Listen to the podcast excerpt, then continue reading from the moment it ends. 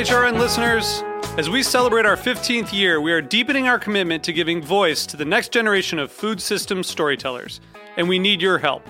Our internship and fellowship programs help activate new possibilities for underrepresented and underestimated young people through experiential journalism, audio engineering, and production training. Through these unique programs, HRN helps food equity stewards build essential workforce readiness skills that expand their potential and foster economic mobility. Please consider supporting these critical programs. And with a minimum donation, you can be entered to win a dinner for two at an amazing restaurant in one of eight cities and tickets to a concert at a great venue in one of those cities. We have incredible partners across the country who have donated, as they also share our passion for helping to educate the next generation of food systems storytellers. Check out heritageradionetwork.org slash 15 to donate and enter to win today. That's heritageradionetwork.org slash 15 to donate and enter to win today. And make sure you donate before March 31st. Thank you.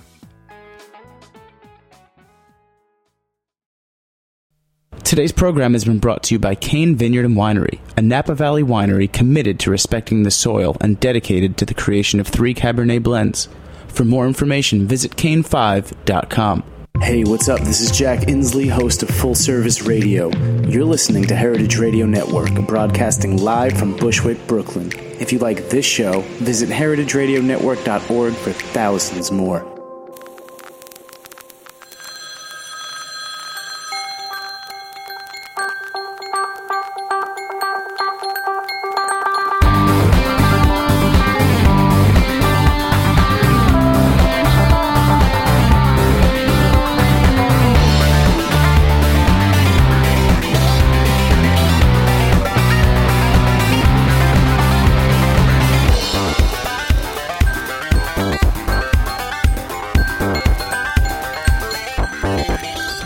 This is Let's Get Real, the cooking show about finding, repairing, and eating food here on Heritage Radio Network with me, Erica Wides, your host. So if you're over, I don't know, 35, mm, maybe 40, probably closer to 40, you'll probably remember either fondly or with a deep shudder the dawning of the designer jeans era Remember those?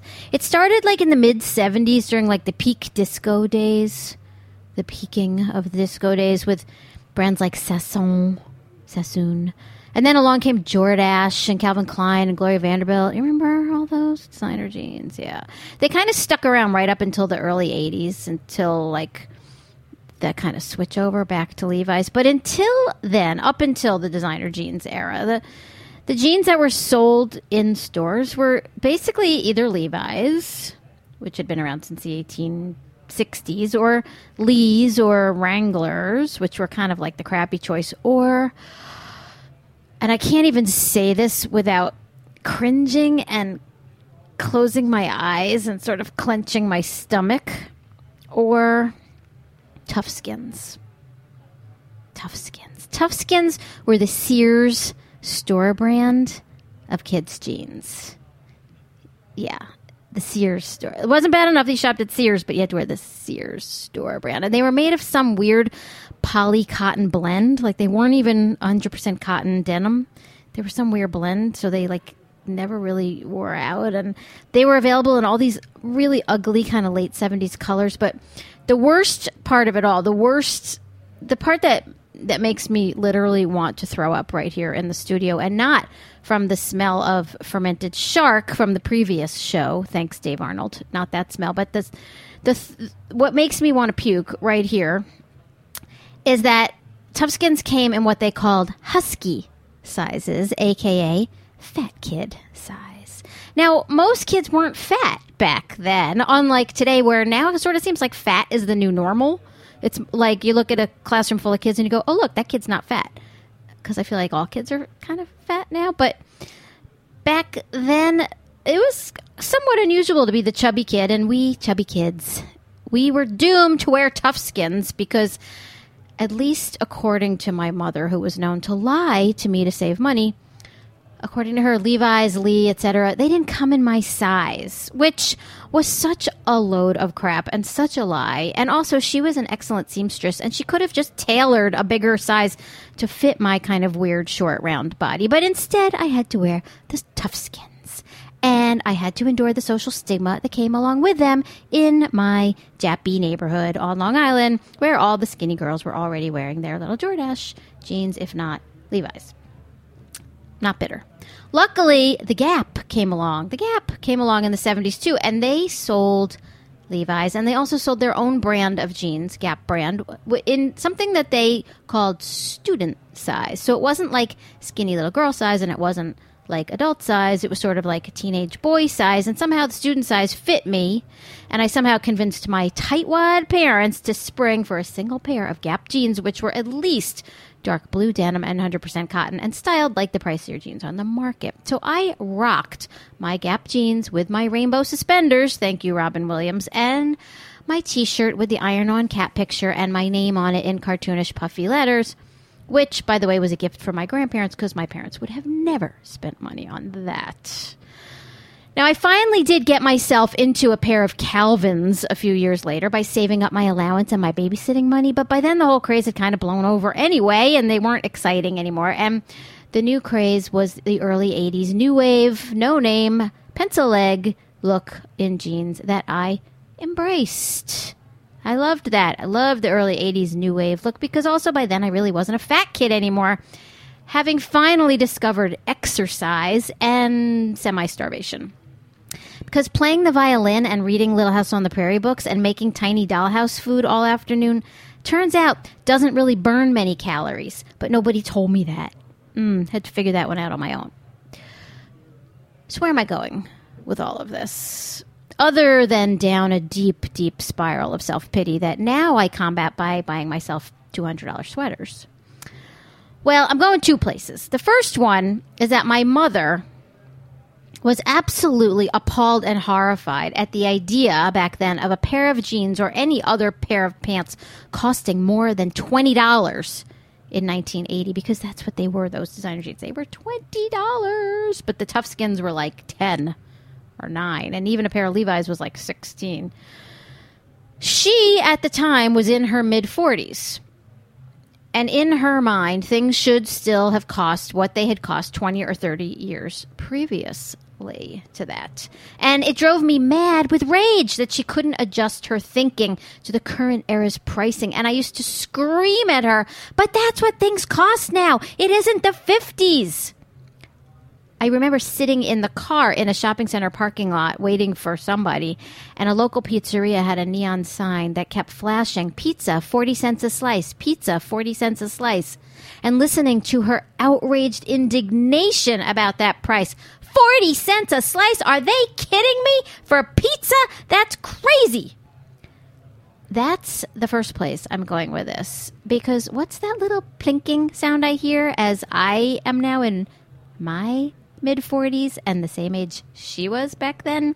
That little plinking, soft tapping noise. Tap, tap, tap.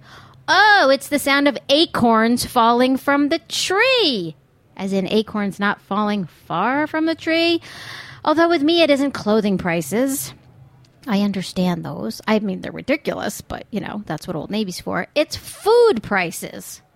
I can't believe how much food is costing these days, even though it's part of my professional job to explain how expensive it is and to produce quality non junk real food. I am the apologist for the expensive prices in a way, but yet I'm also outraged by it because I can't believe how much food costs now because I'm still thinking like it's 1999 or 1989, really. And guess what? Yes, you do turn into your parents, unfortunately. So that is the truth. It's like back when I first started shopping at the New York City green markets when I was in college and the apples were like 75 cents a pound and now they're like 275 a pound and that seems outrageous to me, but I know rationally and intellectually that those farmers are just charging what they need to charge, but it's almost 3 decades later and I still want my 40 cents a slice pizza. Or even my dollar a slice pizza, which is what it was in 1989. And I know rationally also that the U.S. has the cheapest food in the world as a percentage of our income, and that it's because we subsidize commodity agriculture and industrialized food and all that stuff, blah, blah, blah, that I talk about here all the time, but there's no escaping your genetics. That's the first place I'm going. My first point. The second place I'm going is that I am built like a pear a smaller pear, certainly now, but still pear like. And that's why those skinny little stick figure Jordache jeans never would have fit me. But that's okay with me because I like being a pear now and I love pears.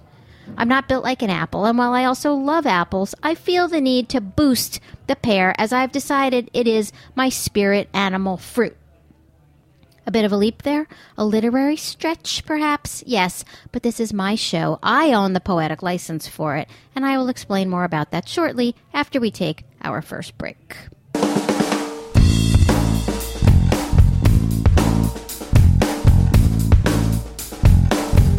You are listening to Never in Love by Four Lincolns.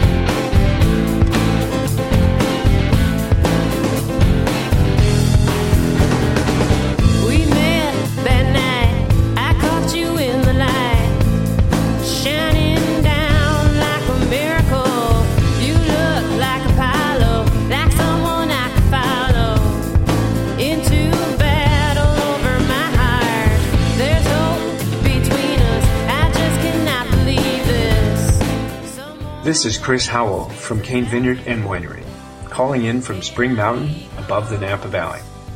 Thank you for listening to this show. In our industrial world of highly processed food and wine, we support the values of Heritage Radio Network.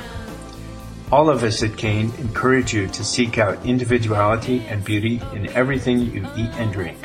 To learn more about us, go to cain5.com.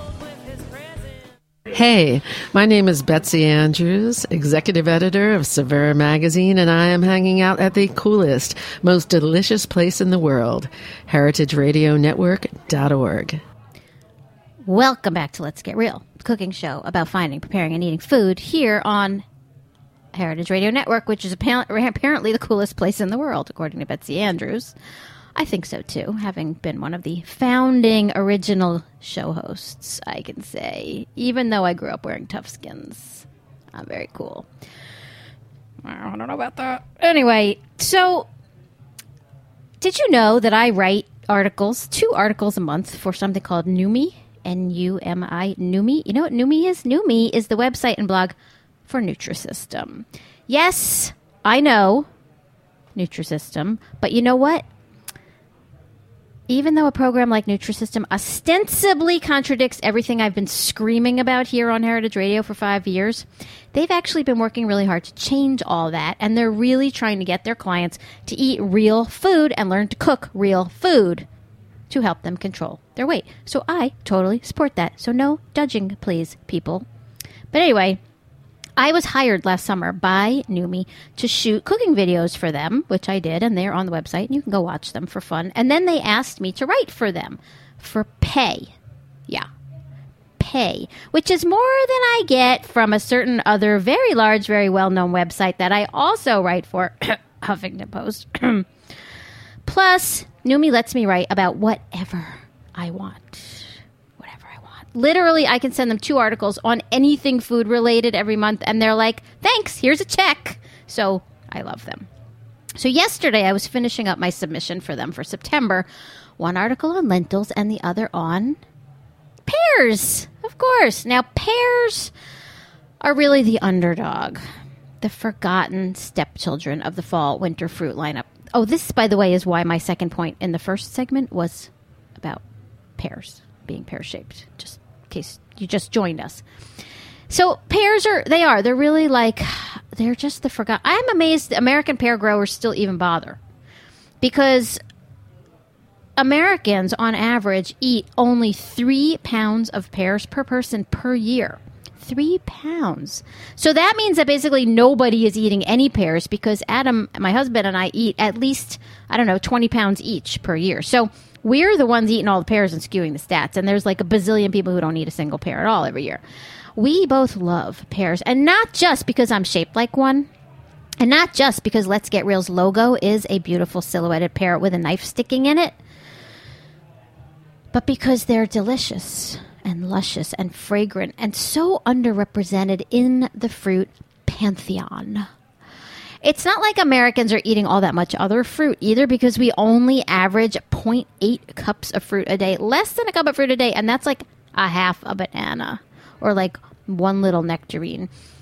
Bananas, by the way, which are now the most widely eaten fruit in the US. But we, in comparison, we eat about 16 pounds of apples each per person per year.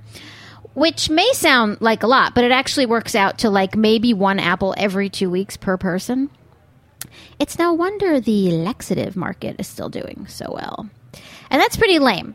One apple per person every two weeks. And bananas and berries have taken over Apple's former number one spot. But don't get too attached to your bananas, though, people, because there's a banana blight attacking the Cavendish variety of banana, which is basically the only one that's grown and the only one we eat here in the U.S. And all the Cavendish banana trees are dying of a blight. In a couple more years, there's not going to be any more bananas. So, you know what? Maybe you should like think about pears or something.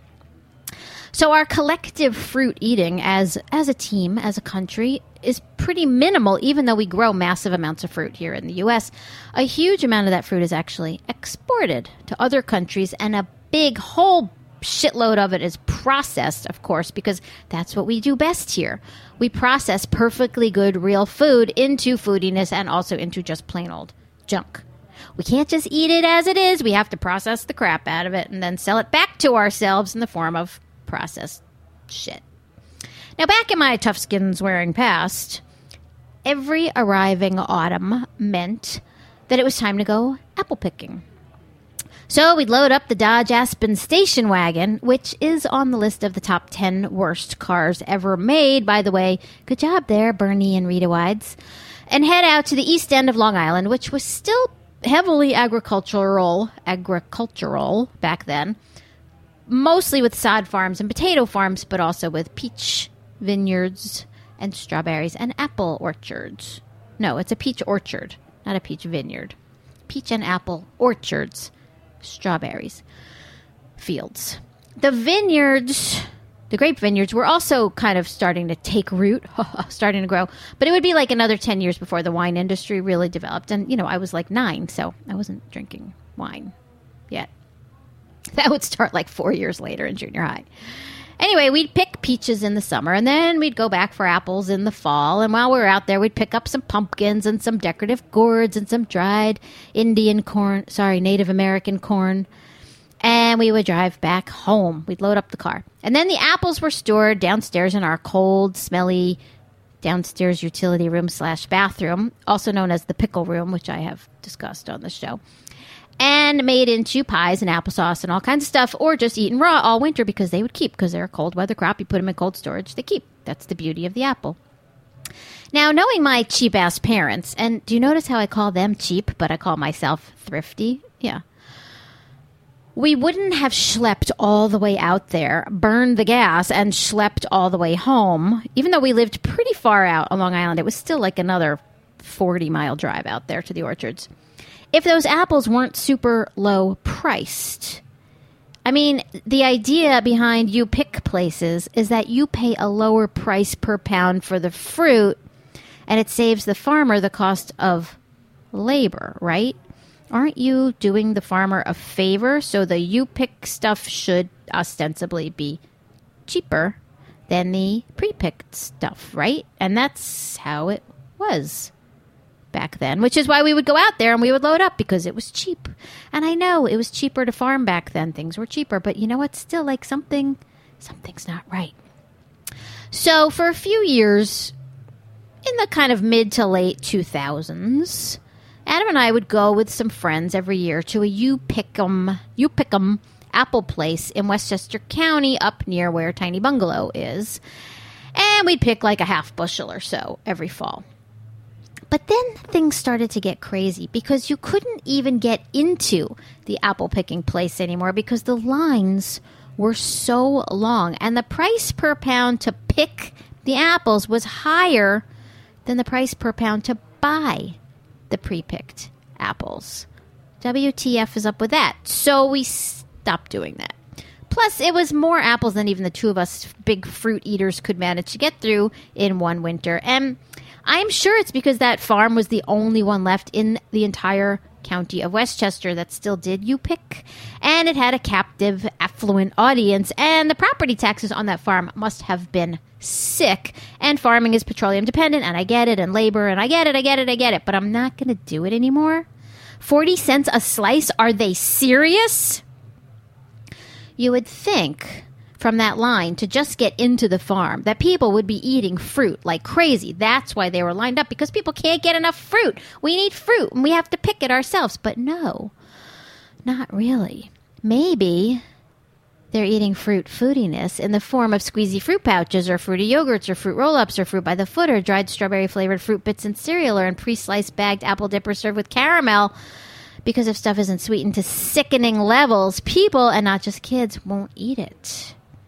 I think that's what's really being eaten. Those people lining up to pick the apples, I'm not really sure what they were going to do with them. Although they were mostly like, you know, rich white people in Westchester who kind of know better and do eat real fruit. Why do we need to process the shit out of our food, especially our fruit, instead of just eating the fruit. Why am I even bothering asking that question anymore? Are you getting sick of it? I'm getting sick of it. It's the same question I ask every week. Why do I still get so upset and so worked up by all of this? Let's just take a break and everybody can just calm down and I will try to relax and we'll get back to this topic very shortly. We'll be right back.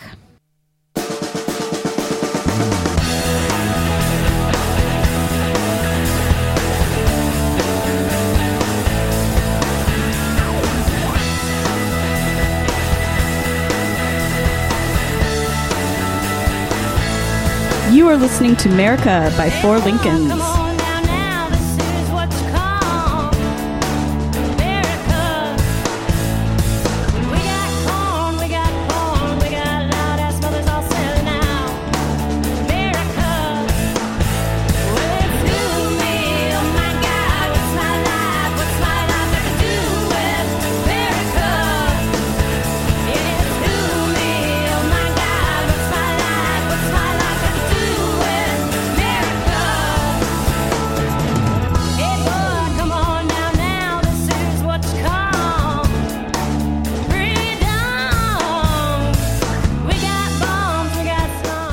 Hello, this is Mark Ladner from Del Posto, and you're listening to Heritage Radio Network. Oh, hi. Welcome back to Let's Get Real, the cooking show about finding, preparing, and eating food on Heritage Radio Network with me, Erica Wides. I was expecting Mark Ladner to say a few more words than that. Oh, God. You know, he's kind of famous. Anyway, back to pears. Remember the pears from the first part of the show? Yeah. So I was thinking about pears a lot yesterday as I was writing my article, you know, for Numi, Nutrisystem, don't judge. And you remember a couple of episodes when I was talking about eggplant? Because a few episodes ago it was summer and I was eating eggplant. All of a sudden now it's fall. I was talking about how eggplant seems to as have seems to have escaped foodinessization. It's like the only foodiness free vegetable. I mean, you never see like eggplant flavored veggie booty puffs, do you? Or eggplant smoothie drinks at Jamba, right? You don't. Well, pears are probably the least foodinessized fruit of the fruits. I mean, does Jamba do any pear drinks? I don't know. I don't go in there. I don't drink juice. That's why I was a fat kid because I drank juice. I don't drink juice anymore. I mean, other than like baby food purees, I can't really think of any pear foodiness products out there. I mean, I've never seen like pear pie yogurt or pear flavored sports drinks or pear flavored anything really. Except for juicy pear flavored jelly belly jelly beans, which aren't foodiness. They're just candy. There's a difference. And nobody is stupid enough to think that there's any fruit in them. Is there? I mean, people aren't eating pear flavored jelly beans in order to get their daily fruit requirements. Although I have seen children eating Welch's fruit snacks with their parents encouraging them because you got to eat fruit, which is pretty fucked up.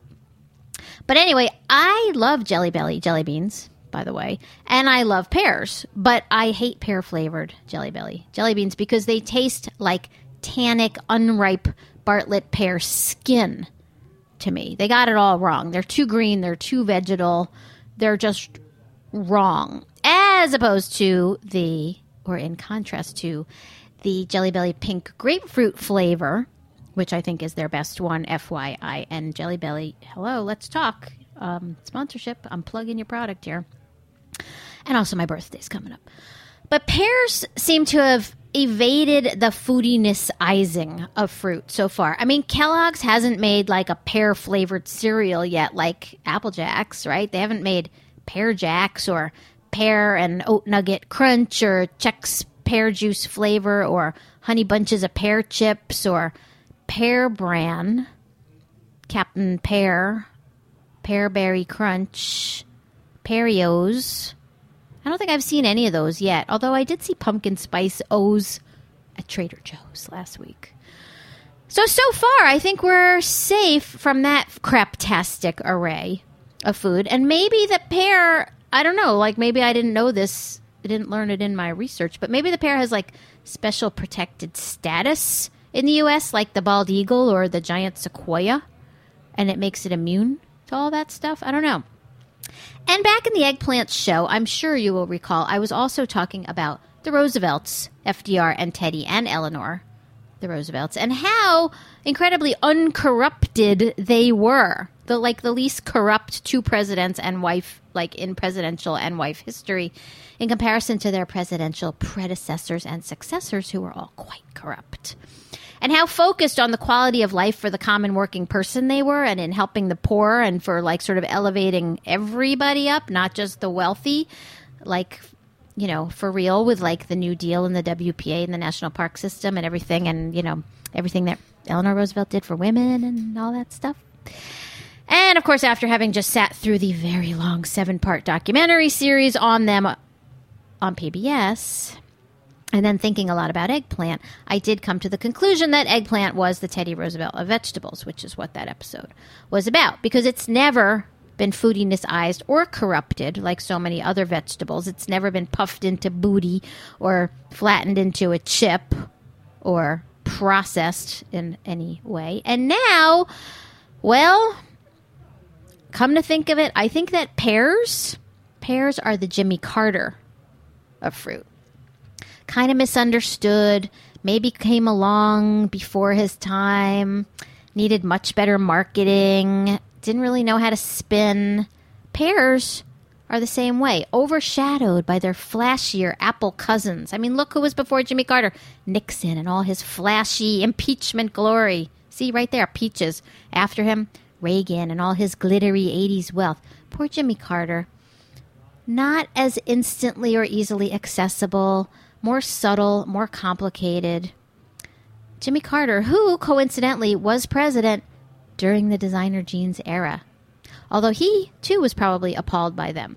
We were big Carter supporters in our house back then. We kept our thermostat at 55. We would put on a sweater instead, like he said to do. I shivered in my tough skins all winter for four long years because of Jimmy. All I know is if you're not a pear lover, you're missing out. But pears require patience. They are not for the iPhone era instant gratification crowd. Apples are for Instagram, pears are more for like Kodachrome. You gotta wait for it to be ready. It's not ready till it's ready. And well, you can grab any old apple off of any store shelf or at any market basket and it's ready. You can assume it's ripe and ready to eat and it's better in its fresher state. Pears need a few days to relax, to ripen, to fully develop their potential. I think most people think that they don't like them because all they've ever eaten are unripe bad pears.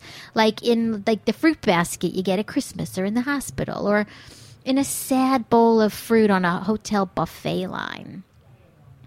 Pears are like wine. They need time. Out of the fridge at ambient temperatures, just sitting quietly contemplatively becoming who they are in their own way, in their own time. Like me in my nameless jeans, my no name brandless Gap jeans. quietly molding tiny wedges of Play Doh into cheese and whittling old crayons into carrots and reading my Laura Ingalls Wilder books and practicing violin and carrying on that internal dialogue I had with Laura. While all the other girls in town were sashaying around in their sassoons and buying plastic crap for their Barbie dream houses. I actually turned out okay, though, I think. Pear shaped, but pretty good. So if you don't want to eat fruitiness shit and you don't want to fall into that trap and you do want to take the time to really appreciate the pear and you understand now that Jimmy Carter was just a man ahead of his time. You need to keep tuning in to Let's Get Real, the cooking show about finding, preparing, and eating food here on Heritage Radio Network. And also, you should read my Huffington Post pieces because they're really good and really funny. And you should follow me on Twitter at Let's Get Real Show. And that's all for today. Thanks to Liz in the control room sitting in for Jack. Thanks to, what's his name, Ben Kaplan, who wrote my theme music. And uh, this is episode 110. Wow. It's been a long time. We'll see you next week.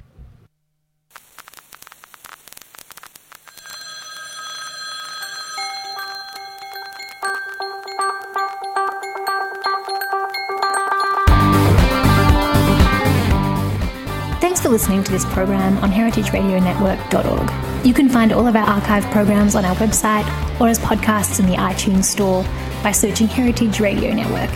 You can like us on Facebook and follow us on Twitter at heritage underscore radio. You can email us questions anytime at info at heritageradionetwork.org.